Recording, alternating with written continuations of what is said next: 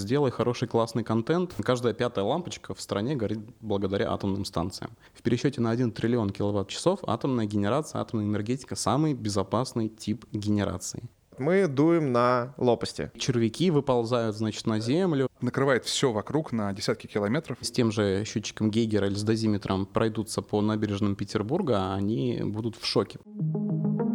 Homo Science – подкаст о людях, вооруженных наукой и знаниями, о людях, осознающих масштаб стоящих перед нами проблем и не пытающихся спрятаться от их решения. При поддержке госкорпорации «Росатом». Минута? А мы уже пишем? Полминуты? Как быстро время летит?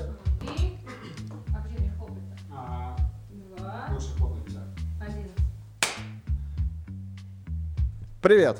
Добро пожаловать на подкаст Homo Science. Это подкаст, в котором мы говорим о науке, о высоких технологиях, о том, как они влияют на человечество, на наше общество. А, этот проект — это часть большого проекта Homo Science, одноименного проекта, который мы делаем совместно с э, госкорпорацией Росатом. И сегодня у нас в гостях Константин Рудер. Константин — директор проекта Департамента коммуникаций ГК «Росатом», а также популяризатор атомных технологий. Привет. Правильно? Все верно. И Владислав Гончарук, сооснователь и главный редактор YouTube-канала Сайван. Это один из самых популярных в русскоязычном YouTube научно-популярных каналов. Влад, привет, как дела? Привет, хорошо. Отлично. Костя, могу я тебя называть Костей? Можешь, если хочешь. Хочу. Называй. Костя, расскажи о себе. Как ты попал в атомные технологии? Какой у тебя бэкграунд? Чем ты занимался до этого? Интересно. Ну, вообще, а, я из а, семьи, в которой люди работали в атомной сфере. Отец мой работает на атомном предприятии, на котором я сам начинал работать. Это производственное объединение «Маяк» в городе Озерске. Закрытый самый. город, тот самый «Маяк», да. А, начинал я работать там, на изотопном производстве. Потом жизнь сложилась так, что я перевелся а, в Москву также в сферу атомной энергетики, занимался общественными проектами и сейчас работаю в департаменте коммуникаций. То есть, по сути, могу рассказать и про технологию, как это работает и э, что это такое, и правильно подать это, популяризировать и рассказать об этом интересные вещи. Если коротко, вот такой бэкграунд. То есть начинал и продолжаю заниматься атомными технологиями. Пару слов мы скажем о самом проекте Homo Science, в рамках которого мы записываем этот подкаст. Поскольку ты директор проекта Департамента коммуникации Росатома, я так подозреваю, что ты имеешь прямое отношение к этому проекту. Ну, вообще, проект мы задумывали давно, потому что, общаясь с людьми не из атомной отрасли, а с толковыми ребятами, которые, по сути, интересуются научпоп э, материалами, которые интересуются развитием науки и техники, мы стали понимать, что далеко не все в курсе вообще, чем э, занимается отечественная атомная промышленность и даже шире, чем занимается отечественная наука. Материалов как таковых по этой теме, э, доступных и интересных молодой аудитории, практически нет. Как ты знаешь, сейчас подавляющее большинство молодежной аудитории берет информацию из интернета, в частности YouTube, в частности какие-то подкасты, которые они слушают по пути там на работу. И качественных материалов по отечественной современной науки, о положении дел э, в развитии науки и технологий очень мало. И если она есть, она не всегда проходит факт-чекинг и не всегда соответствует действительности. Поэтому была идея а, создания просветительского проекта о роли высоких технологий и науки в преодолении каких-то глобальных проблем человечества. Вообще, в целом что- высоких технологий, да, не обязательно высоких атомных. технологий, не обязательно атомных, атомных, потому что показать есть, что поговорить есть о чем, и это очень интересно, очень востребовано, а контента хорошего нету. Поэтому возникла идея интеграции с популярными блогерами, с научпоп-сообществом, интеграции с э, научными порталами, с которыми мы вместе прорабатываем эти темы, интересные э, аудитории, интересные больше молодежной аудитории, и составляем контент, который прошел факт-чекинг, который соответствует реальному положению дел, а не отстает там, на 10-15 лет от э, положения в науке сегодняшнего. И этот контент предлагаем пользователям, которые действительно его жаждут и голодны этим контентом.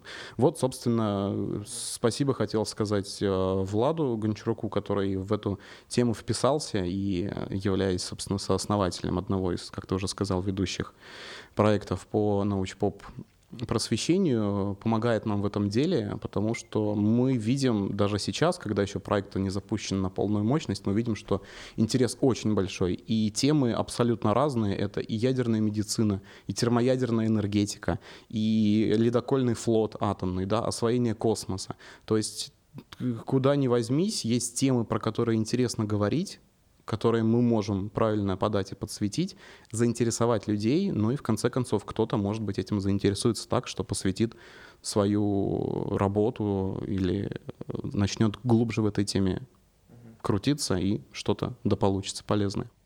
Хорошо, то есть это платформа некая, платформа а, создания контента. Да? Это контент Или как это будет выглядеть для пользователя? Вот. А, ну, на данном этапе предполагается портал, на котором а, будут аккумулироваться, соответственно, все наши а, проекты по линии Homo Science. Это и подкасты, это и материалы блогеров, которые они будут делать с нами, это и серии радиопередач, это и а, выступления на таких площадках, как Неформ блогеров. А, в октябре состоится Неформ блогеров, это один из крупнейших а, так скажем, ивентов для отечественной блогерской индустрии. Онлайн он будет, да, в этом году? Он, ну, если нам позволит эпидемиологическая ситуация, он будет, в частности, в офлайне в Сочи, но мы подразумеваем, что, возможно, мы перейдем в онлайн. Вот, то есть по крупицам собираем заинтересованных в продвижении научпоп людей, порталы и даем им площадку, на которой они могут выступать, делиться своим мнением, подавать контент, который мы э, предлагаем и можем правильно сказать, что есть что. Тем самым заинтересовываем новые круги, вовлекаем и блогеров, и э, научпоп-сообщества, и, конечно же, широкую аудиторию снабжаем качественным контентом по науке. Вот затрагивая историю качественного, вопрос, точнее, качественного контента в интернетах, Влад, вот как главный редактор YouTube-канал, опустим сейчас все регалии, а, Сайван, какие проблемы ты видишь в освещении науки и освещении высоких технологий? Вот с полей, так сказать, какие вести? Ну, тут есть э, два момента. Э, первый момент, кто рассказывает и почему рассказывает. Э, это второй момент. Э, первый, кто рассказывает. Э, Сайван, э, может быть, не столько начинался, сколько э, такой средний этап его развития. Это был э, период, когда мы были, ну, такой постнаукой для молодых и любознательных. То есть не, не, не, не такие унылые. Это означало, что мы показывали ученых. Мы приглашали, звали ученых. Ну или научных коммуникаторов, научных журналистов. И они выступали. Это был один момент. Когда непосредственно носители знаний их, и, а, ими делились. Это очень важно было. Потому что потом э, начался ну, такой новый расцвет, э, когда научпопа на Ютубе, когда э, пришли молодые, молодые активные ребята, может быть, не у всех сейчас много подписчиков, и тогда было, но кто-то выстрелил, кто-то вырос, кто-то остался примерно с таким же количеством. И тогда получилась огромная когорта, э, или, хорошо, много контента, который производили не носители знаний, а люди, которые читают, слушают лекции, читают книжки, пересказывают, пересказывающие такие такие. Плохо ли это? В этом есть риски а, и зависит от конкретного случая.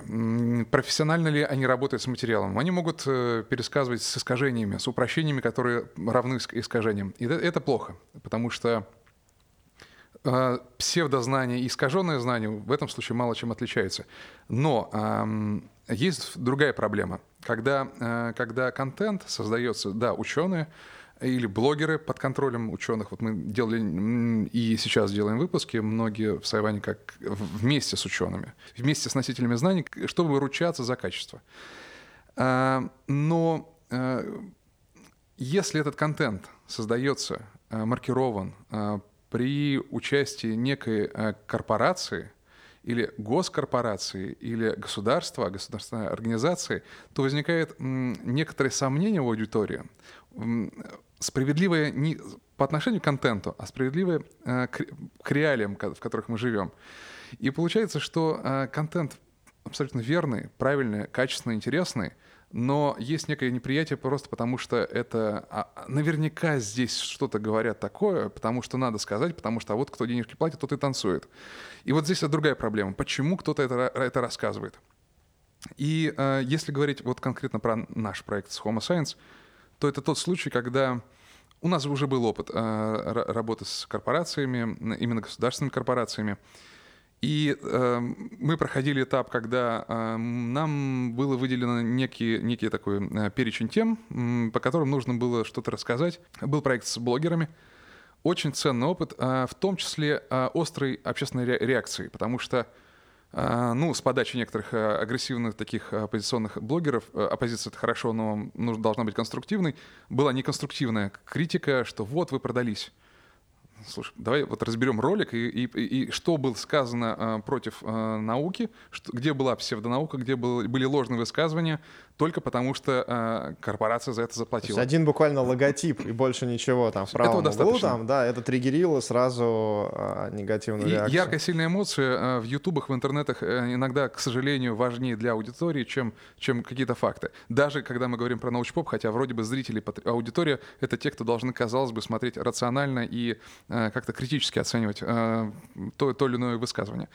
И э, вот что мы имели, да. Вы говорите про это, потому что про это вас попросили сказать. Более того, вы, скорее всего, говорите то, что с, ва- э, с вами было, было согласовано.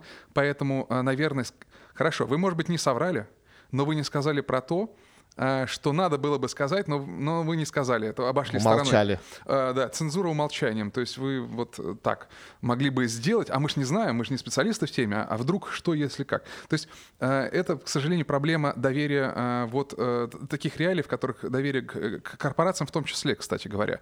Вот если Coca-Cola финансирует ролик про эм, глобальное потепление, извините, а бутылочки, которые плавают с крышечками в мировом океане, они, они откуда? Кто их произвел? Наверняка что-то в этом есть такое. И э, если говорить не, не, абстрактно, а для блогеров многих это было вызовом, э, когда предлагают им, а давай, вот смотри, есть такая возможность, такой вот проект Homo Science, поучаствуй.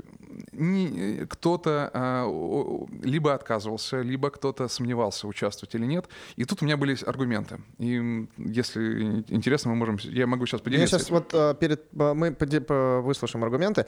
Homo Science учитывает этот опыт а, Потому Влад что будут же логотипы правильно сказал. Смотри, а, тут мы пытаемся от этой истории уйти, потому что мы в основном, но я чисто искренне скажу от себя, что мы здесь топим за науку. Мы здесь топим не за какие-то корпоративные идеи, да, не за а, именно продвижение наших ценностей.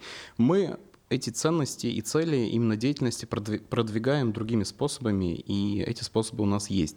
Тут именно, к счастью, рождение такого проекта, который по минимуму учитывает вот интеграцию да, какой-то корпоративной идентичности, а по максимуму учитывает запрос аудитории, аккуратный запрос блогерского сообщества, который пока только к нам присматривается и подходит. И, к счастью, подходит все больше и больше, потому что взять три года назад, когда мы работали с блогерами в Тюмени, взять год назад, когда мы работали с блогерами в Мурманске, это общность людей все больше, и они понимают, что это не люди, которые сидят в пиджаках, да, которые строго говорят им, что делать и о чем снимать, что это э, такие же ребята, как они, которые также заинтересованы в том, чтобы интересно и здорово рассказать о науке и технике.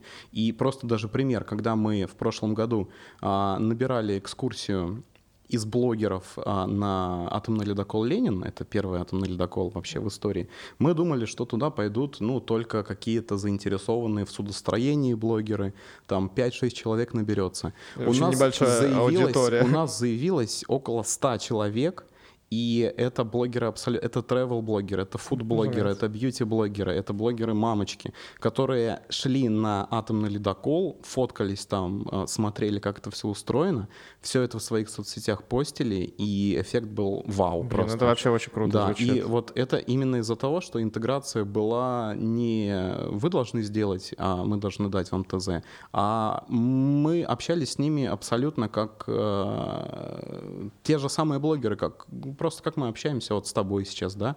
Просто действительно много того, о чем можно интересно рассказать и заинтересовать людей. Если вот этот барьер э, того, что корпоративная идентичность, люди в пиджаках там ничего, ничего снять и сделать падет, то тогда мы получим огромный шквал интересного, здоровского контента, который прямо на новый уровень выведет и нашу блогерскую индустрию, и вообще популяризацию науки в стране.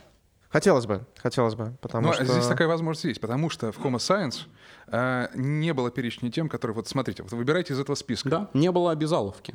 То есть блогеры и, и нет сами... никакой другой вообще, ни в каком виде, не только выберите темы. То есть это, по, по сути, это нечто новое, получается, для Это а, нечто э, уникально странное. Э, могу сказать с, с- точки зрения блогера, потому что э, это, это выглядит немножко как безумно, чтобы э, при- приходят э, люди в пиджаках, Говорят, пускай «Возьмите говорят денег». по-человечески, да, и, и сделайте крутой контент, какой вы хотите. Я более того скажу, вот это даже не касается только науки и техники. Если выходить чуть-чуть за рамки Homo Science и говорить про работу с блогерами, то у нас есть работа с travel-блогерами. Не так давно я презентовал наш проект под названием «75 дней вокруг света». То есть так как мы работаем во многих странах, мы приглашаем travel-блогеров снять классный контент по сути, в любой стране по их выбору. Это может быть Танзания, Замбия, Венгрия, Турция. Более того, мы можем свозить кого-то из блогеров на Северный полюс, например, на борту того же атомного ледокола, и не устанавливать ему строгое ТЗ, что ты там должен, должен, должен, а вот прям показать ему, чувак, смотри, вот есть это, есть наука, есть атомные технологии. Смотри, разбирайся, это интересно, сделай, если тебе понравится, сделай хороший классный контент, мы тебе поможем. И это тоже работает. То есть Причем сразу подумает оппозиционный блогер, что ему за кадром сказали, а если сделаешь то, что нам не нравится, то мы тебя здесь и оставим. Да, и Вот, как, пока не сделаешь то, что... как с любой конспирологией, Ну, с поспоришь. это не работает. То есть я, знаешь, они ценят свою аудиторию, как, собственно, и все, и ценят свою работу, поэтому Да. они не работают на условиях, там, если не получится, Ну, то не понятно. надо. Особенно блогеры-миллионники из какой-то очень крутой топовой аудитории. Да, это то, что э, в Ютубе, по крайней мере, не работает э, вообще. Это обязаловка, потому что э, блогер не будет вдохновлен, э, он- он выжмет из себя, может выжать материал, но на самом деле многие блогеры э, и не профессионалы в том смысле, любители в том смысле, как я это понимаю, как, как бывший журналист, хотя, может быть, действующий, не знаю уж, как себя назвать, но все-таки, наверное, больше блогер журналист делает, что сказано, и он может сделать. Ему сказано, сделай, выполни задание, и он выполнит. Э, Пускай это будет там суховато, где-то так, но это будет нормально сделано, качественный продукт, если это профессионал. Блогер в этом смысле любитель, э, он и вряд ли это сможет сделать. Он просто будет ходить, мучиться, э, потому что не будет уверен, понравится аудитории, не понравится. А э, самое важное у блогера — это отношение с аудиторией. Кто главный заказчик на самом деле всегда? Это аудитория. Зарплату она платит, по сути. Она смотрит, своими просмотрами оплачивает а, его а, работу, потому что более-менее успешные блогеры смогли от- отказаться от ра- работы другой и занимаются только своим каналом. Будет нарушено доверие, которое очень легко разрушить моментально, мгновенно. Ради какого-то одного заказа никто рисковать никогда не будет. Ам, Нет, есть такие, а, и э, удивительно, там своя механика определенная, люди как будто не помнят, что там происходило. Это, как правило, связано с блогерами, техноблогерами, там, купил Samsung, тебя не купил, Samsung, ты сказал сейчас одно, потом... ты- э, Вот это все здесь не работает, потому что, конечно, еще очень сильно, сильно давление э, сообщества между прочим. А, Если, ну хорошо, а, тебя обязали, ты вымучил из себя материал, сказал что-то, но ты же можешь еще это неправильно, ну как, э, против правды это сказать.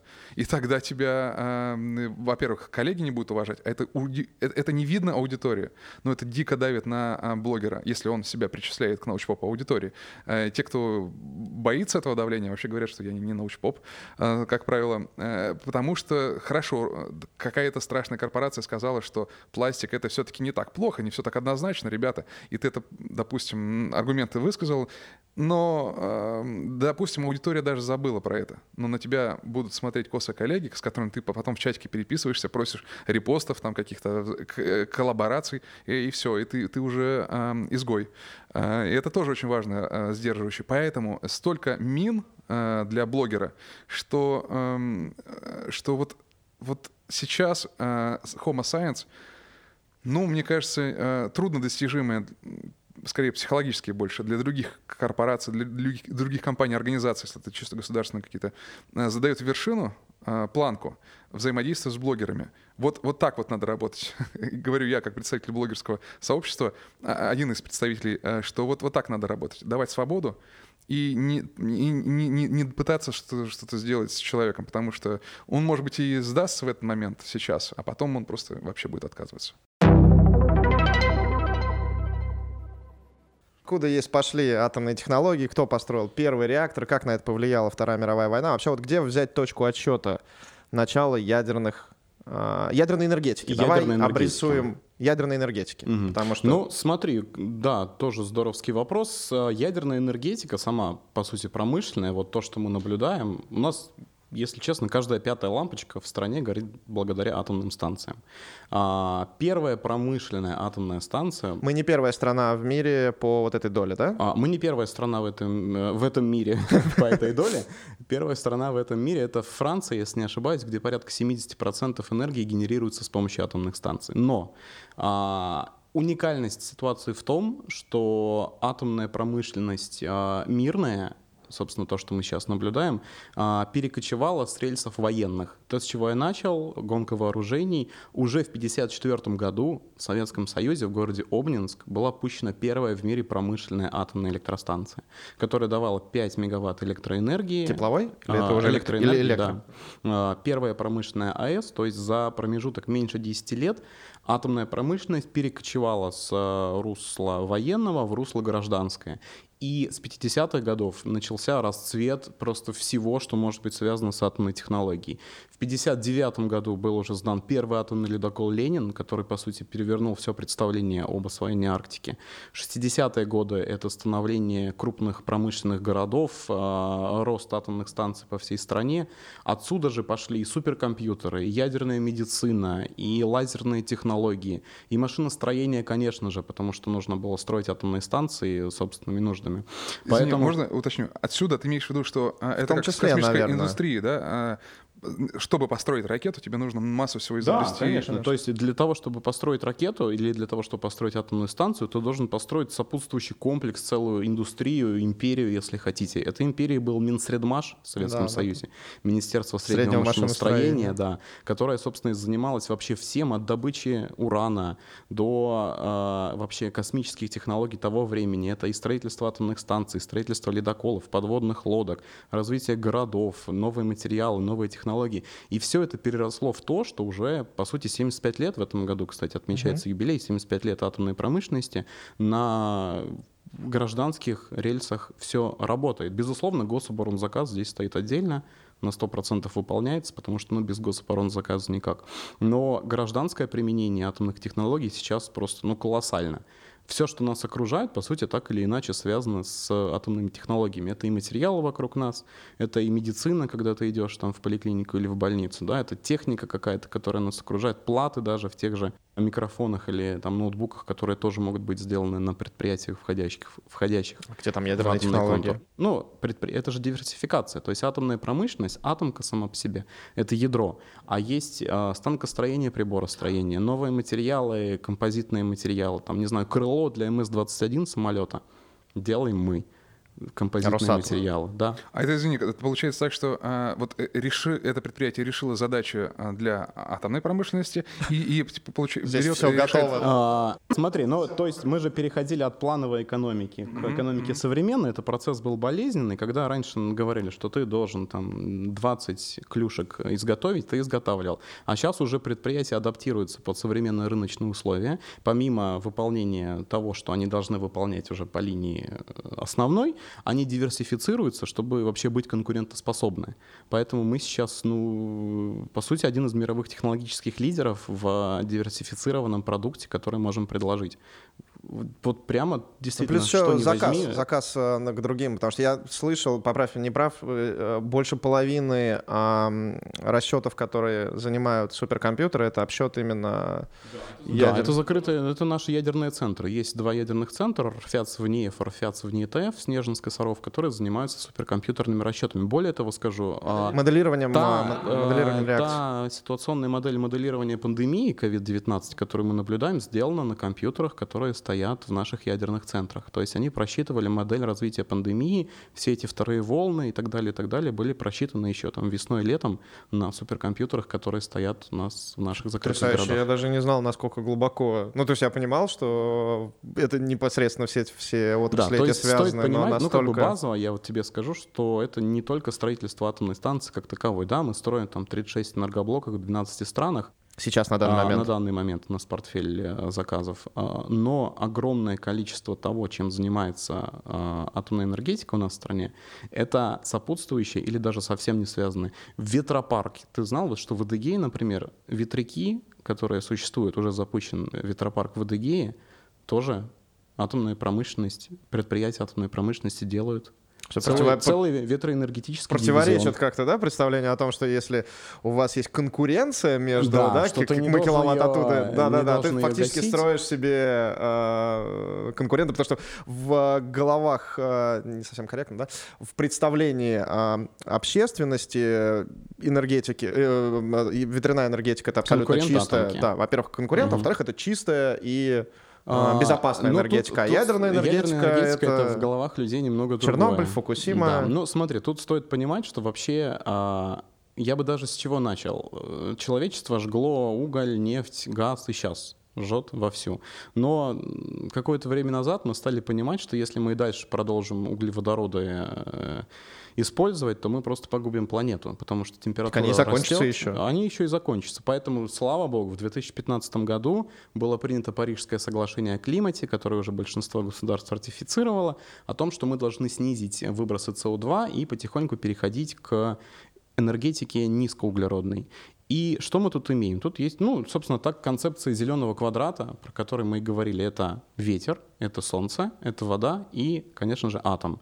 То есть вот эти вот грани устойчивого развития, которые помогут нам избавиться от выбросов СО2, минимизировать их и позволить планете дышать. И если мы говорим здесь о какой-то там безопасности или что там в головах людей радиофобия, то в пересчете там на триллион киловатт-часов это доказанный факт, собственно, уже экспертным сообществом признанный. В пересчете на 1 триллион киловатт-часов атомная генерация, атомная энергетика — самый безопасный тип генерации. Даже не говоря про уголь, там, э, нефть и газ, даже по сравнению с солнечной энергией, с ветряной и с э, энергией воды. Это, наверное, как с самолетами и машинами. Все, все боятся... э, Да, все боятся летать Всё, на да, самолетах, да, да. но самый минимальный на дорогах процент гибнет инцидентов 35-40 Опаснее тысяч. всего, да. да. А, а, во- вопрос. все-таки, а зачем Росатому э, вот эта ветряная энергетика? Во- да. Экономика? А, Смотри, во-первых, у нас есть мощности и компетенции это производить и этим То заниматься. есть м- можете себе позволить, да? А, Можем себе позволить, и есть запрос. То есть тот же, а, та же Адыгея, например, да, но ты там атомную станцию не возведешь. Там Почему? достаточно изолированный энергоузел, сложные рельефные какие-то моменты. А если поставить там ветропарк, там практически всегда дует ветер. Ну и сам Бог велел э, этим воспользоваться. Компетенции есть, то есть собрать ветряк. Наши предприятия могут э, поставить там, возвести ветропарк, собственно, что мы и сделали. И теперь, да, процент, большую долю вносит ветрогенерация вот именно в этом. Другие ветряки тоже строятся. То есть это как бы разрушая стереотип о том, что это только атомная генерация, атомные станции. Ну, это достаточно серьезный стереотип, я тебе хочу сказать, если Да. в названии написано «Росатом». Да? То есть, Да. понятно. Слушай, а вот э, про ветряки, раз уж мы коснулись, меня всегда волновал такой вопрос. Это же возобновляемая энергетика, да? Да. возобновляемая А, энергетика. Ну смотри, а что происходит? Мы дуем на лопасти. Да. Соответственно, энергия которую э, энергия ветра Ну, тратится, кинетическая энергия кинетическая энергия в- в- воздушных масс перерабатывается в Электроэнергию. в электроэнергию. Следовательно, кинетическая энергия этих воздушных масс не попадает туда, куда она планировалась. А ты беспокоишься о птичках, которые... Мне вот интересно вообще, а вот э, есть какие-то последствия? Потому что это выглядит абсолютно экологично, не затрагивая вопрос производства этого, да, но как бы ничто не берется ниоткуда и никуда не исчезает, поэтому... Ну, смотри, я думаю, в том плане, что сколько ветра у нас вообще вокруг нас, да, и если мы возьмем там, построим ветропарк, который будет использовать там одну десятимиллионную долю всех существующих потоков ветра, я думаю, мы никак не нарушим ма- глобально, да, там какие-то э, экосистемы или вообще никак не скажется на каком-то Не, я не то глобальном- чтобы топлю против, я имею в виду, что это интересно, не, ну, хотя потому есть что исследования вплоть до того, что ветряки там э, шумят, шумят, да, и портят вид. портят вид, и червяки выползают, значит, на Да? землю, да, Вибрации. из-за шума, и птички э, как-то сбиваются с пути, но это все так Окей. Прикольно. на уровне Я слышал даже, что обычная угольная электростанция или, мазу- или мазутная, Уголь. Она выбрасывает просто даже тупо изотопов а, радиоактивных Угольная, больше. угольная пыль. Страшная вещь. пыль, да, да. да, Просто, просто, страшно. Э, э, Мы, у нас в Сайване был ролик про, э, зи- про то, как, в- какое будущее у э, атомной энергетики. На самом деле вообще не связано с Росатомом. Просто нас, к нам в гости приехал наш друг из Томска, а он как раз э, физик-ядерщик. И вот мы давайте с ним в 4 ночи, э, в, там, в 3 ночи, в 4 утра снимали ролик. Э, И от, от него я узнал, собственно, про то, что Рома Лаас, а на канале можете посмотреть, э, у нас э, там, и от него узнал, насколько страшные последствия э, от э, э, э, угольной пыли, и э, она накрывает все вокруг, на десятки километров э, вокруг. А там, как правило, города, м, которые живут за счет этих э, карьеров угольных, и э, болеют э, по-черному. Э, Как бы черный кал- каламбур получился. А, И самое интересное, что э, зрители писали в комментариях, а, что вот у нас рядом, вот я оттуда, и вот, вот вообще, конечно, все правильно. Ядерная энергетика дает ответ на это. Пока работает штатно, да? А с- вот ты говоришь про триллион часов. На 1 триллион киловатт-часов э, меньше СО2, да, правильно? Ну, меньше выбросов СО2 и вообще меньше э, а ты же знаешь эффекта. цифру, за сколько, триллион, э, за сколько триллионов киловатт-часов произойдет один, одна Фукусима? Есть же статистика? Смотри, ну инциденты, есть так называемая шкала INES, International Nuclear Event Scale, э, шкала инцидентов, которая фиксирует события того или иного уровня на атомных объектах по влиянию на окружающую среду. У нас за длительное время не зафиксировано вообще на каких-либо объектах а, событий выше уровня, выше и равных уровню 2 по этой шкале. То есть это абсолютно незначительные инциденты, которые даже не выходят там за а, пределы, там, не знаю, вот стола, за которым мы с тобой сидим. И это в пересчете на тысячи часов э, работы атомных объектов.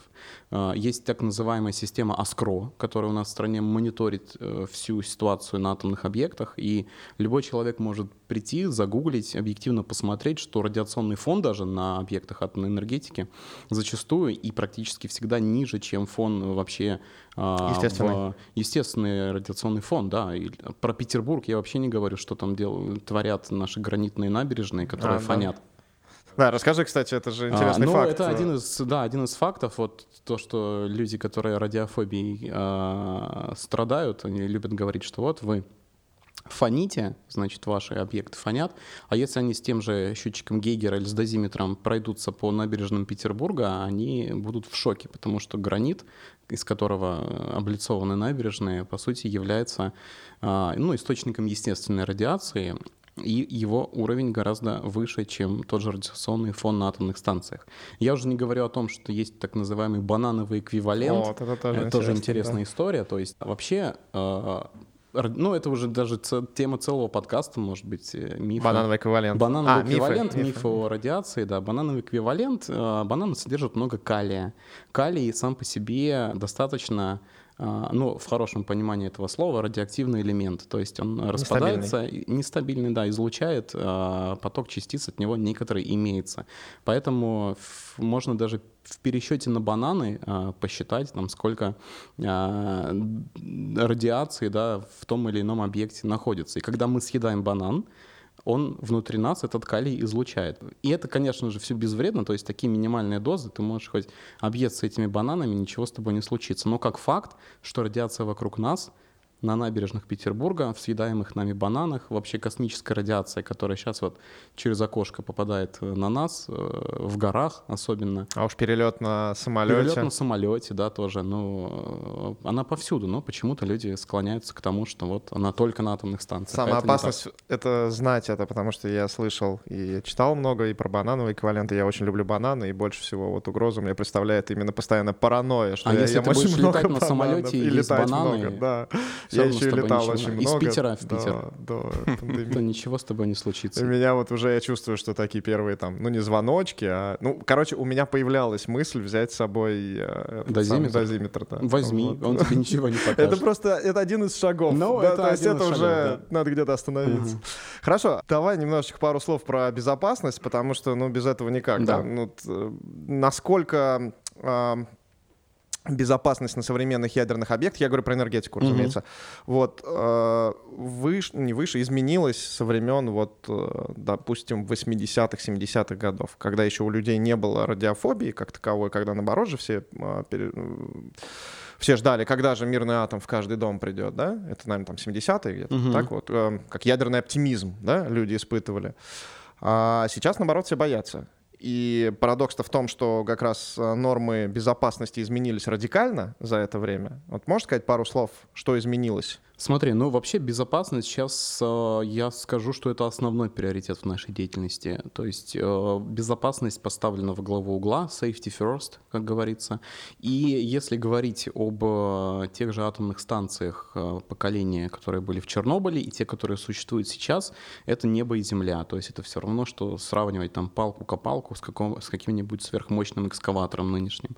А, про прошлое говорить не будем. То есть все уроки извлечены, все уроки сделаны. Сейчас а, система безопасности современных атомных станций — это ну, целые четыре барьера безопасности. Это топливная матрица, которая препятствует выходом возможных продуктов деления. Это оболочка а, тепловыделяющего элемента, то есть того стержня, который загружается в ядерный реактор, которая сама по себе не может а, из нее как-то что-то вылететь там или извлечься. Потом это третий контур, это главный циркуляционный контур, который представляет собой герметичную оболочку, и система защитных оболочек, containment так называемая, то есть купол а, атомной станции, который над реактором возведен. Ну, это одно из самых прочных сооружений вообще существующих. То есть оно может выдержать э, прямое падение самолета. Какая-то конкретная электростанция или те, что сейчас строят? Те, что сейчас строятся, э, может выдержать прямое попадание самолета, может выдержать землетрясение магнитудой, магнитудой 8 баллов. То есть то мы говорим о том, что то, что произошло там в 86 году, сейчас невозможно даже чисто теоретически. Кибербезопасность. Все мы помним про инцидент в Иране, да?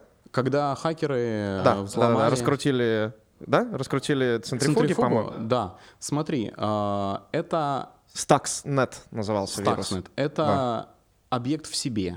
То есть система даже цифрового какого-то мониторинга и ПО, она замкнута сама в себе в станции. То есть ты не можешь подключиться, не можешь подключиться на нее со стороны. Там или это, это Миш, как, как вообще устроено это? А, ну, э, я имею в виду про современную кибербезопасность атомных станций. А, то есть как, э, потому что я подумал, на том объекте было замкнуто, я подумал, как же так? А, на смогли... том объекте нет. Я, если не ошибаюсь, у них был доступ некоторых протоколов в просто в сеть интернет, и они через либо через э, спам-рассылку электронной почте на сотрудников. Ну, человек всегда последний. Да, человеческий самый, самый фактор, фактор, защита от дурака. Вот, как-то проникли рассылкой, а потом уже через внешний интернет э, вошли в э, внутренние сети объекта. Но сейчас, соответственно, даже вот такие вот там, да, кибербезопасность, гипотетический захват там террористами, все это проработано, но не буду вдаваться в, в, в какие-то глубокие аспекты безопасности, но... Что в первую очередь человек же, потому что я, опять же, читал исследования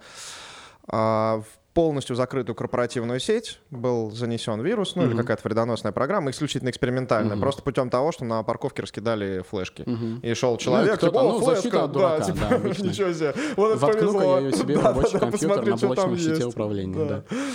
А, ну, понятно, что это экстремальный случай, но это показывает, насколько уязвимы, да, вот ты перечислил четыре контура просто физических, пятый но контур там кибербезопасности. важная работа с персоналом, да, то есть здесь есть... А все закончится, как вот в заставке Симпсонов, когда кофе на пульт управления, да. Ну, это интересно, потому что примерно такого же уровня неожиданности может случаться, как метеорит или вторжение инопланетян. Это нечто, что-то повернувшееся в голове у человека — а сейчас я особенно делаю просто про, по нейрофизиологии и, и философии сознания ролики э, готовлю, и поэтому э, понимаю, насколько мы сейчас вообще не можем Ну смотри, тут мы туда возвращаемся проникнуть. на шаг назад, когда говорили про количество э, ДТП и количество самолетов. Вот mm-hmm. угнанный там пять лет назад самолет, который пилот направил, поссорившись с девушкой, да, в землю как ты этому можешь противостоять? Это тоже вот что-то в голове, да, у человека ответственного, принимающего решение, когда в Германии, если не ошибаюсь, да, вот он направил самолет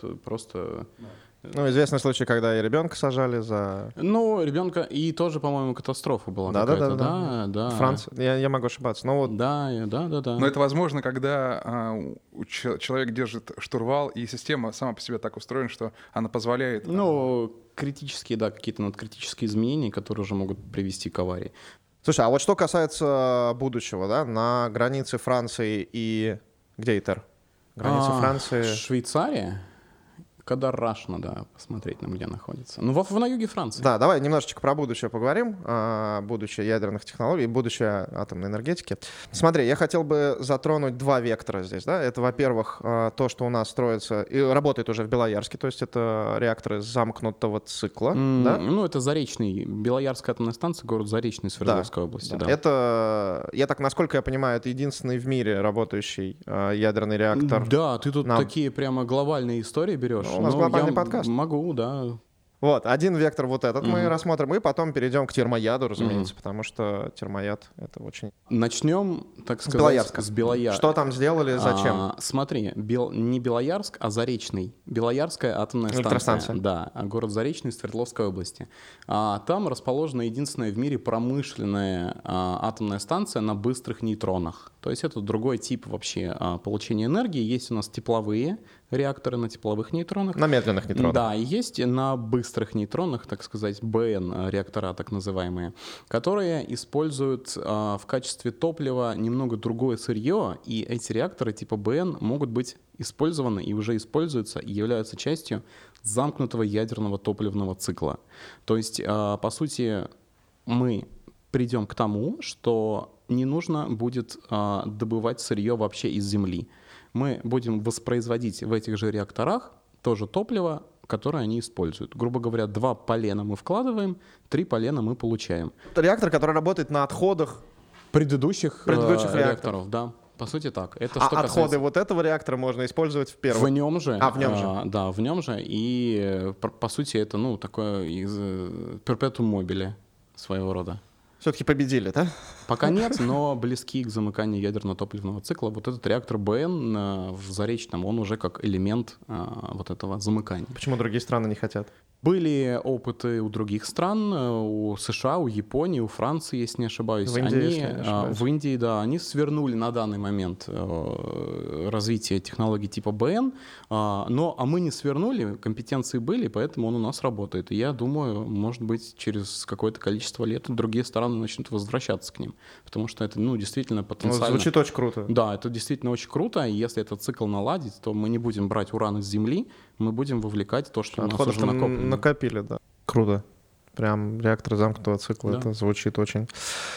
Ну давай коснемся термояда, потому что весь мир смотрит. Давай весь мир, термояда. Весь мир ждет. Что там с Этером? Смотри, что там с Этером? Ну, Да, давай, во-первых, для чуть-чуть слушателей, да, поясним, про что это Этер. такое. а, Влад, ты знаешь такой Этер?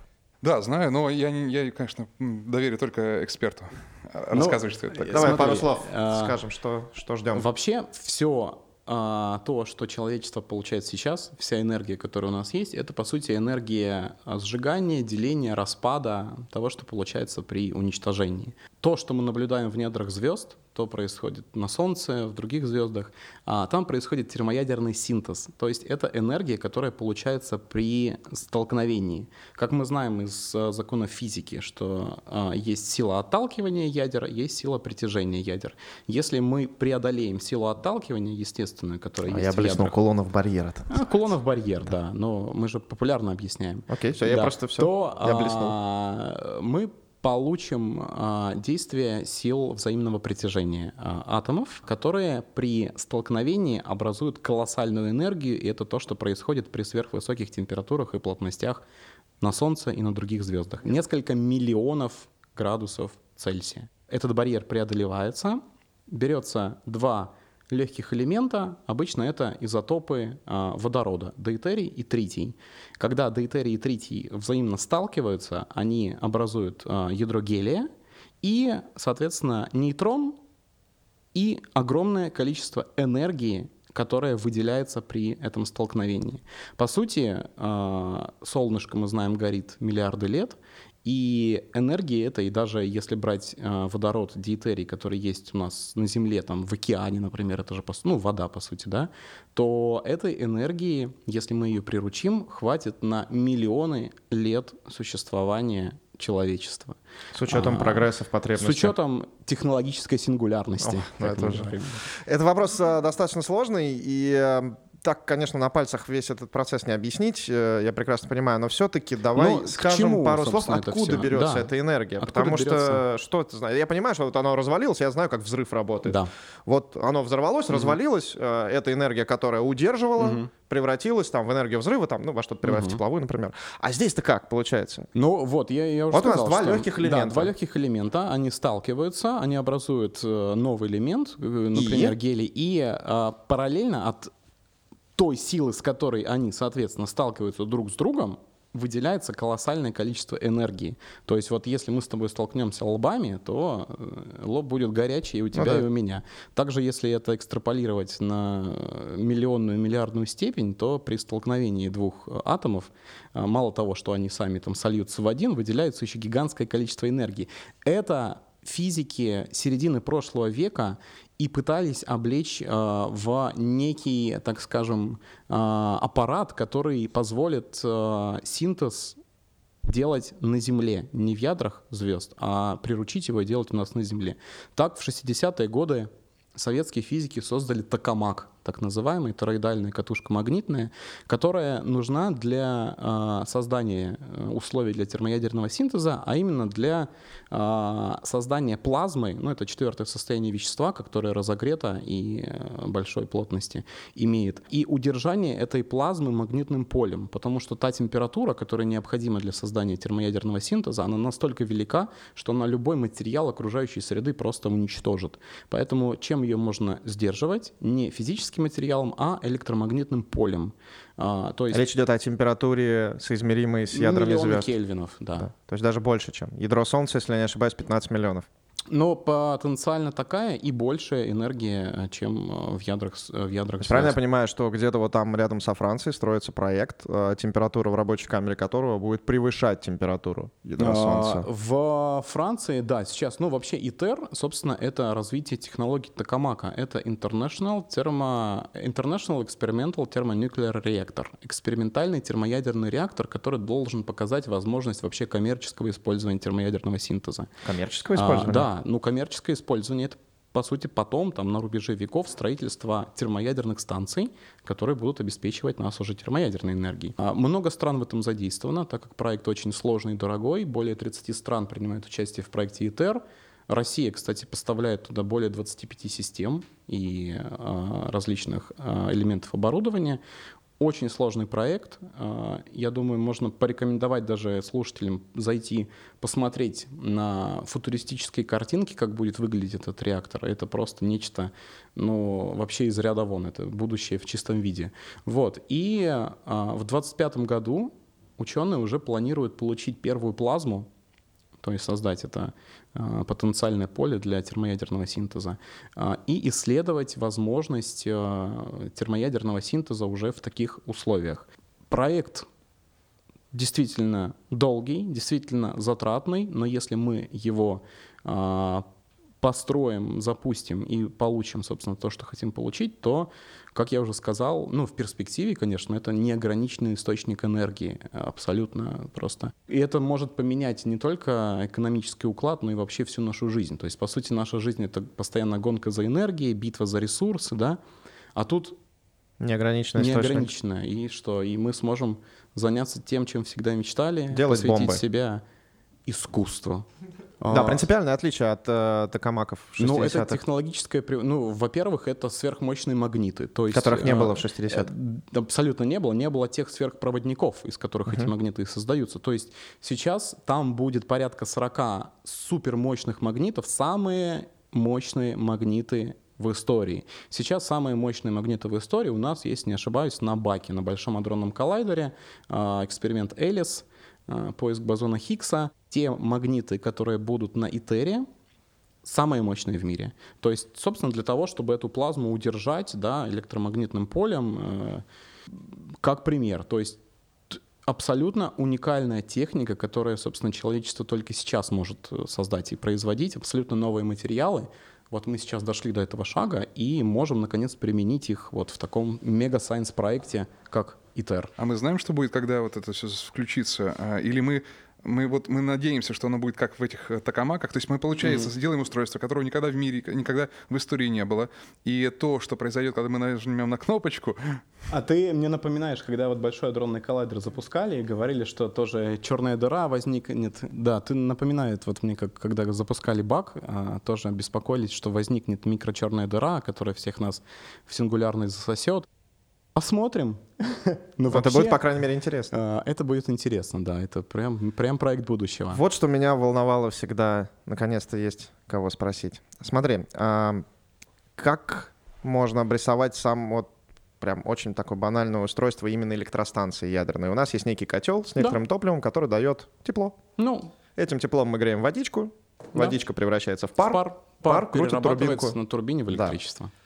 Что больше всего меня а, волновало в этом, насколько глубоко человечество должно было разобраться в истории, ой, в, в устройстве мира, угу. научиться делить а, и удерживать ядерную реакцию, чтобы на выходе греть водичку, крутить, крутить турбинку.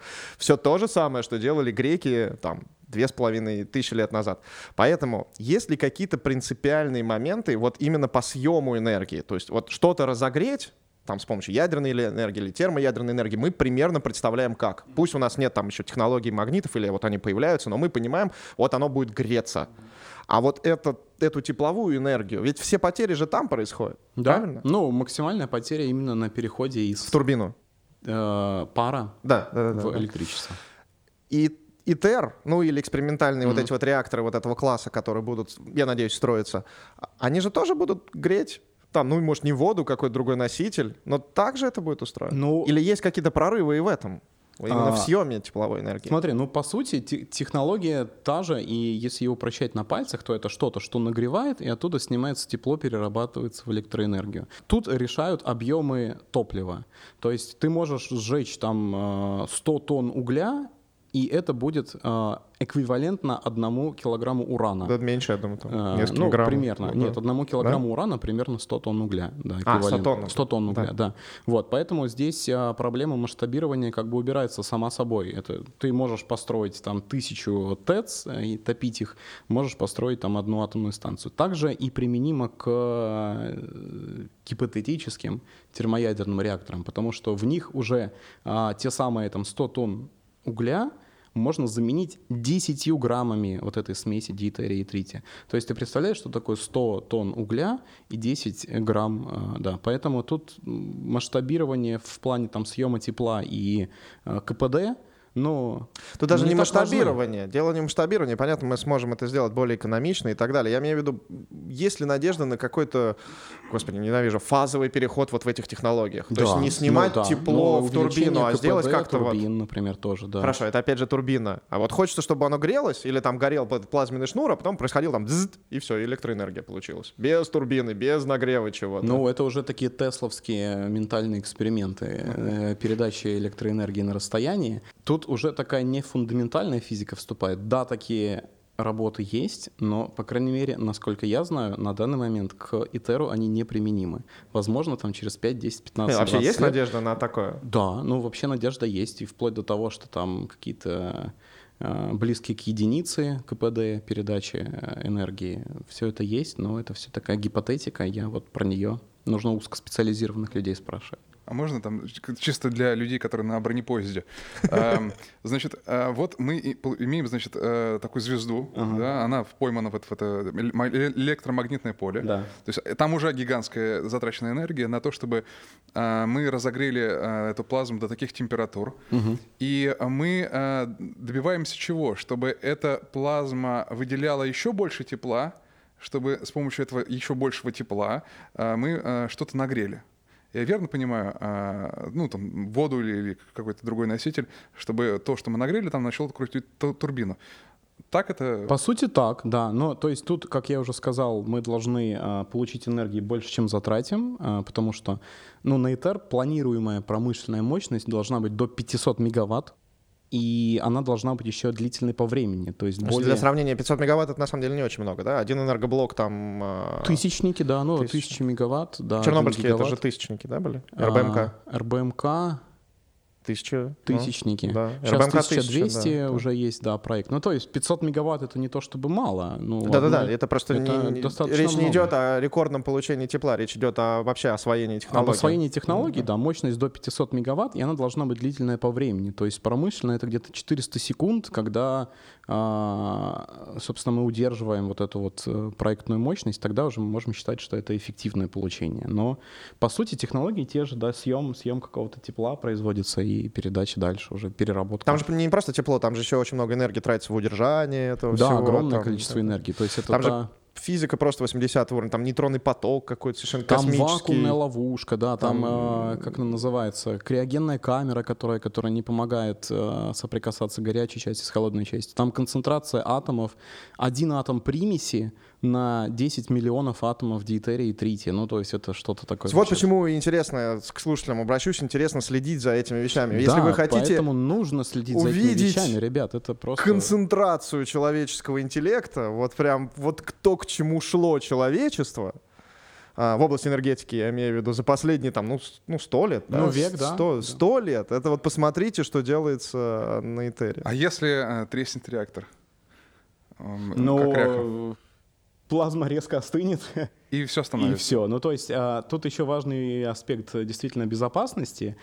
Это не деление, это не продукты деления. Тут нет каких-то отходов, да, не может их быть таких, как на а, тех же атомных станциях. То есть тут, ну, по сути, сравнимо там с какими-то медицинскими исследованиями, с медицинскими приборами уровень э, возможного действия, да, а потенциальный эффект от этого просто, ну, в колоссальное количество раз больше. То есть штука в том, что э, он работает а, только пока мы поддерживаем а, эту реакцию. Да. В отличие от ядерной энергетики, в которой работает и само по себе, если ядерная реакция Как запущена. а, Может, и- Ну да, а, в том смысле, что выделяется, и там ты уже как бы... вот в чем проблема, мы не можем ничего сделать, если... Если ну, потерялось управление, да. собственно, Да. что произошло в А здесь 86-м. нарушилось, и все остановилось. Да?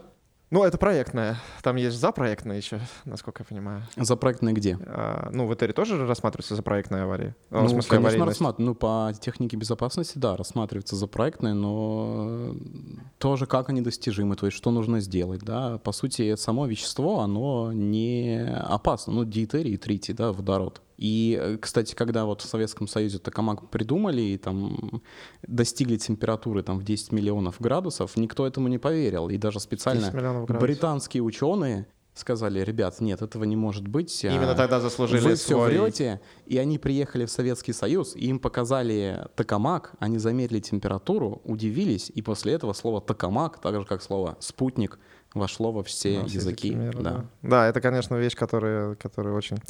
Хочется гордиться таки, такими технологиями. Мы, наверное, будем сейчас уже завершаться. Я просто еще хотел намекнуть пару а, ключевых слов, которые можно погуглить, чтобы заценить размах проекта. Посмотрите, как тушили а, газовый факел, да, ядерным взрывом. Это усть Бурл... Не, не усть Бурлак. А, Усть- Это направленные ядерные взрывы, да, когда Да, где про- про- про- прорывали Да, канал, да, да, да. взрывали, и да. Там Использование ядерных технологий, ядерных взрывов даже, не В просто мирных ядерных целях. технологий, а ядерных взрывов, ядерных взрывов в мирных целях. да. Это же потрясающе совершенно. Там э, рванул, насколько я помню, факел э, газовый. Не могли его вот, Не могли потушить. потушить, потому что рядом там... Ну там еще пошутили тогда в тот момент какие-то шутники, что вот тот бур, которым бурили, он стал по-моему, первым или вторым искусственным спутником Земли, потому что Ну, фантастическая вылетел, да. энергия, да, там речь шла там о десятках метров этого. Ну, там все, все, что, все, что близко подходили, там ближе, чем на 100 метров, там это просто тупо все оплавлялось. Вот, вода все это испарялась там, так и вода там вообще все испарялось, что подлетало туда. Вот, и в итоге решили, да, пробурить. Ну да, это в Советском Союзе еще было, да. Масштаб просто, да, то есть мы не можем потушить факел, а давайте ядерной бомбой, потому что у нас есть несколько, вот, поэтому промышленное Ну, использование. был да. период, да, промышленного использования А гражданских. Это самые озера делали. Делали озера в Казахстане, целое Да, озеро получили, да, да. В- Причем с, ну, с хорошей водой там, да. То есть сейчас это озеро существует, да, тоже было. Но это все более мы про прошлое говорим, что было в Советском Союзе, а сейчас это тоже есть про что. Помимо ИТЕРа можно посмотреть вообще, чем мы занимаемся. Там атомные ледоколы те же, да, Да, о котором мы не успели поговорить, к сожалению. Космос, космический Космос, техно- да, марсоход. Curiosity, Да, например, да, да. который говорят, НАСА запустили марсоход Curiosity.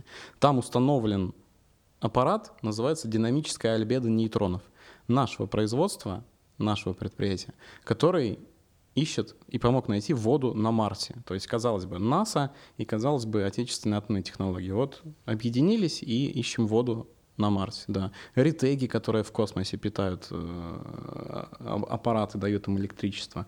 То есть, ну, очень-очень много. И тепло еще, Возвращаясь, так скажем, к важно. тому, с чего мы начали, куча интересного и классного контента, про который интересно и здорово можно рассказать людям, которые об этом не знают.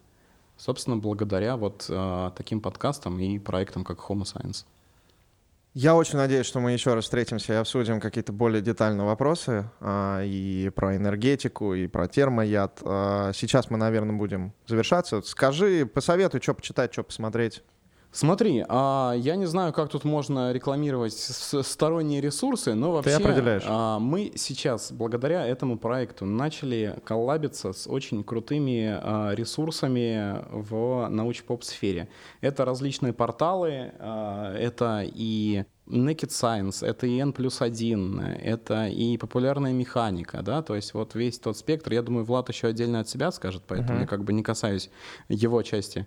А, этой популяризаторской истории, которые наконец-то потихоньку начали делать материалы доступные интересные по тем темам, которые мы сегодня кратко пробежались и обсудили. По тому же термояду вышел прекрасный материал под названием «Солнце в бутылку», который доступно описывает, как вообще это чудо термоядерной энергетики э, будет работать.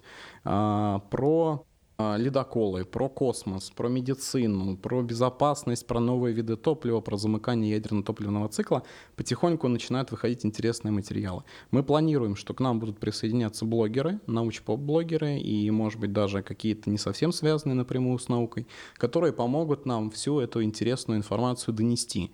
Поэтому помимо того, что я советую почитать научпоп-порталы, основные наши отечественные, я и приглашаю к диалогу людей, которые нас слушают, приглашаю к диалогу блогеров, научпоп-сообщества, потому что нам есть что показать, вам есть как это подать, и это действительно может быть интересно и вкусно. Супер.